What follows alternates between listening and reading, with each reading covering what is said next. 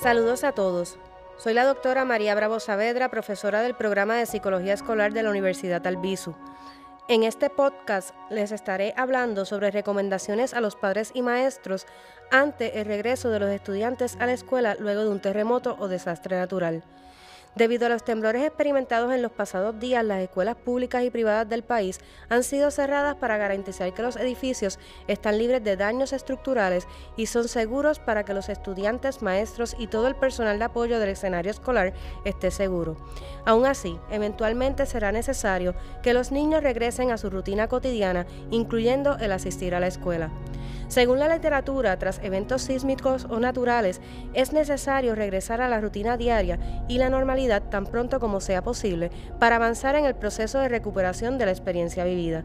Debido a que los expertos en el tema de la actividad sísmica han anunciado que es posible que en Puerto Rico continuemos experimentando temblores por varios días, semanas y quizás meses, es necesario preparar a nuestros niños y adolescentes para su retorno tranquilo y seguro al escenario escolar. Es por esto que les recomendamos a los padres y maestros lo siguiente. A los padres o encargados se les recomienda que dialoguen con sus hijos sobre el regreso a la escuela y cómo en ella encontrarán maestros y otras personas responsables que velarán por su seguridad. Mantengan una comunicación continua, directa y abierta con el personal de la escuela para poder identificar conductas o situaciones que pueden requerir de ayuda profesional inmediata para su hijo. Determine con su hijo un lugar de encuentro seguro y cercano en caso de que ocurra un evento de emergencia cuando su hijo está en la escuela. Es importante que además de notificar a los maestros los nombres de las personas que pueden buscar a sus hijos en caso de emergencia, establezcan una palabra clave con la que su hijo pueda saber que esa persona fue enviada por usted para recogerlo. A los maestros se les recomienda que sean cálidos, comprensivos y empáticos ante las emociones que están experimentando los estudiantes. Ayuden a que los estudiantes regresen paulatinamente a la rutina diaria. Respondan de forma sencilla e informada las dudas o preguntas que tengan los estudiantes sobre los eventos que están ocurriendo en el país. Motive y anime a los estudiantes para que expresen los sentimientos y emociones que están experimentando de forma adecuada. Prepara actividades que canalicen las emociones relacionadas al evento, así como también aquellas que ayuden a desviar la atención de lo sucedido y reduzcan el estrés e incomodidad que puedan estar ocasionando. Realiza actividades en las que se practique las medidas de seguridad y lo que se debe saber y hacer en caso de un sismo o desastre natural.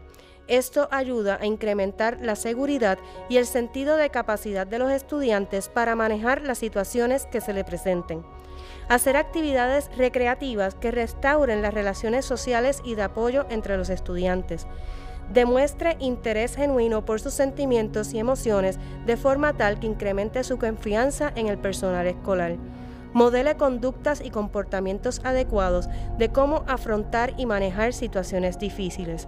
Es importante que los maestros y el personal escolar tengan conocimiento de las reacciones normales que pueden exhibir los niños y adolescentes, el tiempo razonable en que las pueden manifestar e identificar cuándo es el momento adecuado de referir a un profesional de la salud mental.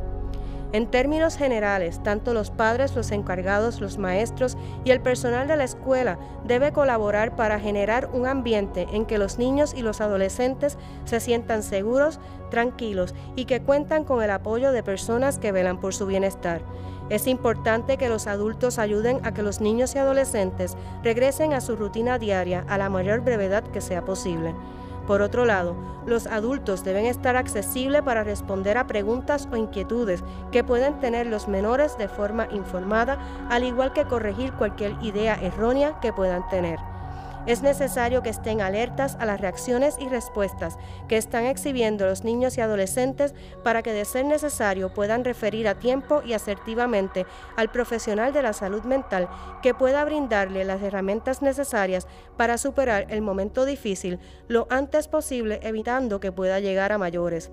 Si usted observa que las molestias o incomodidades de sus hijos o de sus estudiantes persisten de forma prolongada, es necesario que busque la ayuda de un profesional de la salud mental para manejar la situación, o se puede comunicar con nosotros a la línea de crisis para apoyo emocional al 939-274-9651.